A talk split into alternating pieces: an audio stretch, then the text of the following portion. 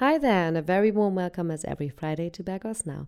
My name is Aurelia Rauch, and my guest today is Dr. Thomas Kellein. Hi, Thomas. Hi, Aurelia.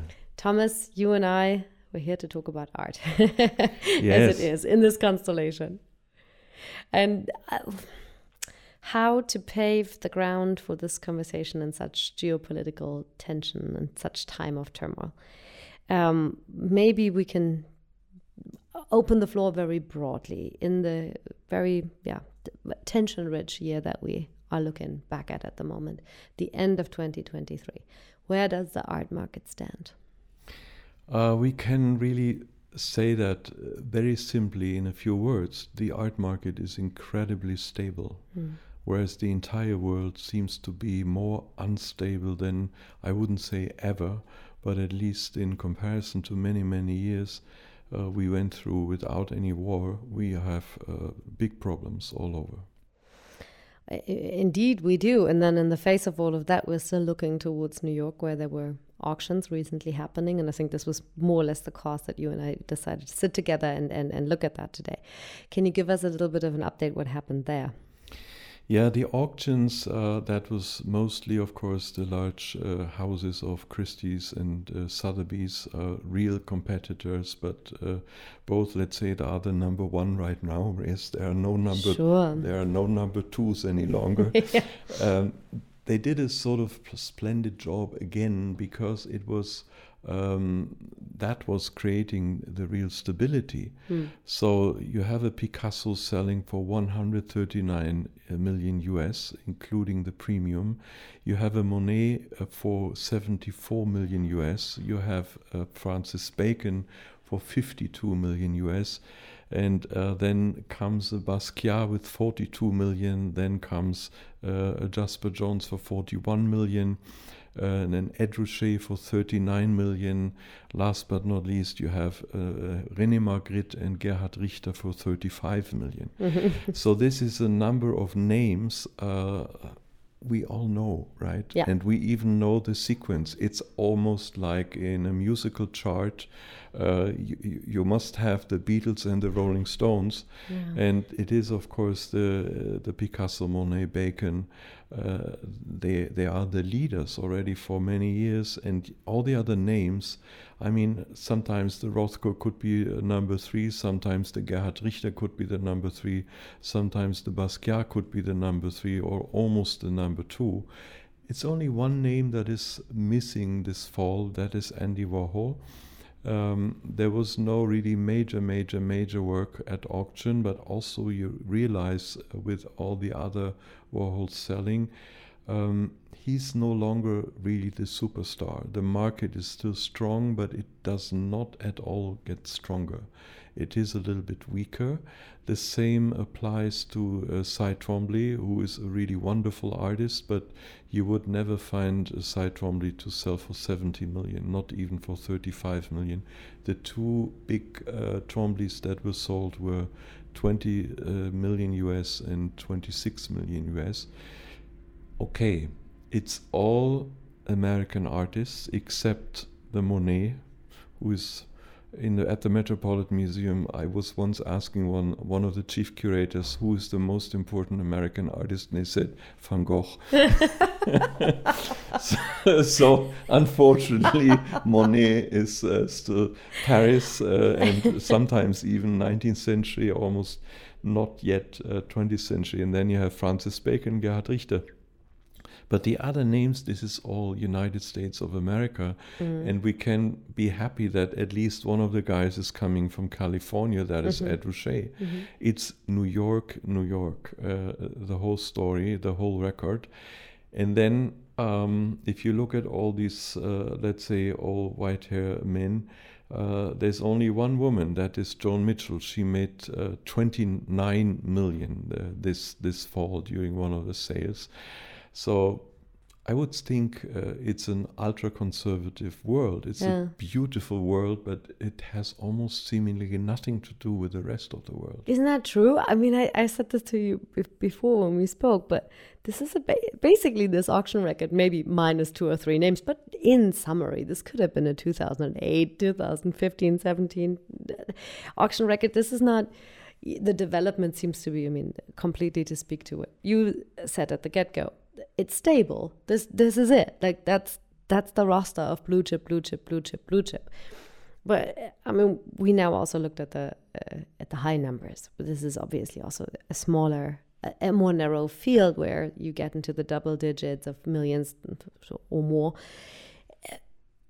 Beside that, beside the really top hitting, which is mostly white men, mostly deceased, lots of them, other than that, was there anything that surprised you? Tendencies where you like, you know, maybe they are a bit more reflective of of how we feel about the world at the moment. No. yeah, well, uh, I mean, we had, uh, in particularly the years 21 and 22, we had lots and lots and lots of people of color. Mm. This was the major subject. Yes. Uh, it was uh, every gallery, particularly every New York gallery, uh, that had uh, people of color all of a sudden uh, part of the, the roster of their yeah. artists. Uh, sometimes you even had only uh, colored people, you know, serving the clients, and the clients were only colored people. Um, for now, I would say this is this is wonderful, but it is the women who make the music today. It is not just Joan Mitchell and Louise Bourgeois who made a sale of around 30 million as well yeah. a little while ago. Of course, everybody was hoping for much more. You know, they hope for at least 40 or 45 or whatever. But it is, um, to me, a little bit like slowly uh, the end of this male civilization in culture. Um, the Rothko um, exhibition at Fondation Louis Vuitton in Paris is maybe the most expensive and largest show that has ever been uh, dedicated to a singular artist. Uh, Arnault uh, has said that he wanted to make this as a as a gift to himself. You know, he wanted mm. to really assemble all these fantastic uh, paintings, and it was with the children, Christopher Rothko and Kate Rothko Prizel, that they were very carefully selecting all these paintings, and you have a two billion uh, dollar insurance uh, value of. Uh, of, of the two digit billion dollar insurance value of the whole show. But to me, um, first of all, such an exhibition will never ever happen again. Uh, also, not with Picasso, it's impossible these days. We have more and more women on the stage, meaning we have more and more solo exhibitions yeah. all over the planet, at least in the Western world. Uh, they are discovering women one after the other, and it is really, really new stuff. If I look at Lee Lozano at the Fondation Francois Pinault, yeah. La Bourse in Paris, um, an exhibition with works that nobody has ever seen mm. because mm. she was off the market. She left the New York art world. Uh, she was disgusted. It was for her not only just a male world, but too commercial. And although everybody was taking drugs, it was just too bourgeois for her. And now you understand her minimal art coming from a real female uh, attitude. Uh, another example, not just only Louise Bourgeois, Joan Mitchell, Jenny Holzer, um, if we go back a little bit in time to the Corona period at the Metropolitan uh, Museum of Art, you had the first real big, big retrospective of Alice Neel. Mm. And she is in, famous for just painting pe- people, her neighbors. Uh, some of these guys uh, I even knew personally, you know, and they were really not important, so to say. Mm-hmm. There were no stars at all. And with every new woman on uh, the market now, also in the auctions, you have a new story of art history. You mm. have a new approach. Mm. And this, of course, uh, goes back to the Venice Biennial in 2022. entitled The Milk of Dreams, uh, which was dedicated to Leonora Carrington. And all of a sudden, you see Carrington paintings in contemporary art galleries at regular contemporary art fairs. Mm. Uh, with all the other artists, whether it's Tracey Emin or, or other females like Marlene Dumas. Uh, you have this surrealist, uh, major, major artist who didn't play a real role. Or you have Paula Rego, who died in 2022, uh, another totally other artist from Latin America. Mm. I think this is what makes the pace today. This is the future. This is also the future of the auctions, of the museums, uh, of a sort of necessity to rewrite art history uh, mm. in total. Mm. It is not just the 21st, but also the 20th century, the 19th century, the 18th century uh, it even goes back to the late Renaissance art. We, we have to discover the women. They are 50% of humanity, and uh, we, we have overlooked it.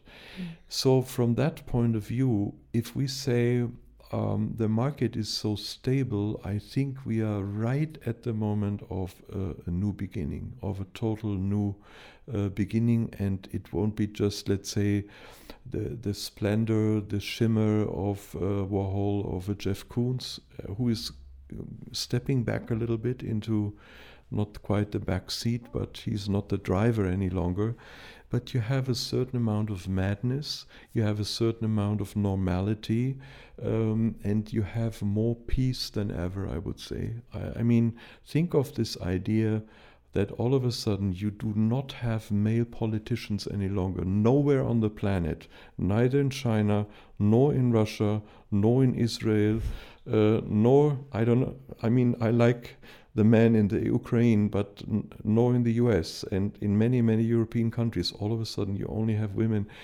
Um, it would change everything. Mm. That's that's. I mean, that's a little bit.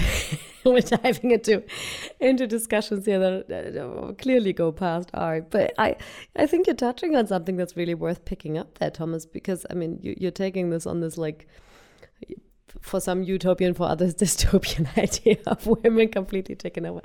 But truth be told, I mean, there is something about a completely different flavor when you look at these these artists that were quite undiscovered. I mean, we, we, we touched on the biennial, and I think the pioneering work that that Alemani did there, the, the curator, um, was not only to recontextualize and rewrite in a certain way. I'm doing the air quotes here a certain part of our history, but also really dedicate space in terms of exhibition space and, and, and time and, and audience focus to artists that were working in neglected areas, right? I mean, we had so many artists that were, yes, female, but also from parts of the world where they were doing their working quite a bit of isolation, right? They weren't in those metropolitan centers.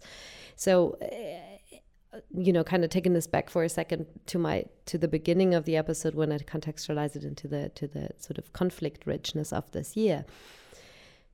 I think there is something to say about the different flavor of the work and that we could have seen if we had paid attention in the 50s and the 30s maybe and you know all through the, all through the time. I mean we, when we spoke before in the german version of this podcast too you pointed to this more willingness or more uh, you know maybe a bigger ability to feel certain pain and threat and fear.